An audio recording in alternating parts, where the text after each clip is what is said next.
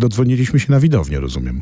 Tak. To znaczy, że ostatnie próby i przygotowania do premiery trwają. Jak opowiadać historię farsową, tak żeby opowiedzieć ją dobrze? W wielu teatrach farsy, komedie grają, ale trzeba mieć na to sposób. Jaki jest sposób Zbigniewa Rybki? Farsa nie różni się niczym od pozostałych gatunków teatralnych, czyli trzeba ją zrobić porządnie, fachowo, z dobrym aktorskim warsztatem, z jakimś sensem, z poczuciem humoru, ale nie przekraczać granic dobrego smaku, o tak bym powiedział. Bardzo łatwo jest z tego, co widziałem, a kilka takich fars widziałem w swoim życiu, docisnąć i przesadzić. Ta granica jest y, ważna, tak mi się wydaje, przy tego typu sztukach. No zdecydowanie tak. Są gatunki, które przekraczają te granice i zostawmy im tę możliwość i tę wolność.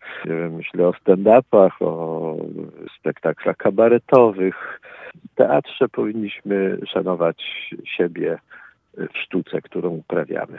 Sztuka Dajcie mi e, tenora e, Kena Ludwiga e, to jest hit broadwayowski, jeden pewnie z wielu hitów. W czym tkwi moc scenariuszowa tego, tego przedstawienia? Świetne dialogi, właśnie konstrukcja sytuacji takich nieprzewidywalnych które powodują to, że emocje na widowni wahają się od y, zachwytu po wzruszenie. Y, I myślę, że na tym autor i dobry tekst farsowy buduje swoją siłę. Praktykuje pan tak zwane spektakle zerowe. Przy dużych produkcjach tak często jest. Także słyszałem, że przy produkcjach filmowych, że po prostu zaprasza się mikrowidownię, a która jest trochę takim receptorem e, tego, co się wydarzy. Czy można sobie wszystkie te sytuacje na poziomie pewnego komizmu sytuacyjnego czy dialogowego zaplanować, że w tych momentach na pewno będzie śmiesznie?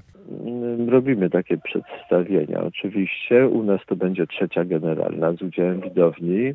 Natomiast rzecz jest troszkę bardziej skomplikowana, bo e, ilość reakcji, miejsca, w których widownia reaguje, są praktycznie nieprzewidywalne. Mhm. I jeżeli by przeanalizować życie spektaklu chociażby takiego e, na scenie, to okaże się, że są miejsca, gdzie reakcje są praktycznie zawsze i są miejsca z naszego punktu widzenia zdumiewające e, e, miejsca reakcji.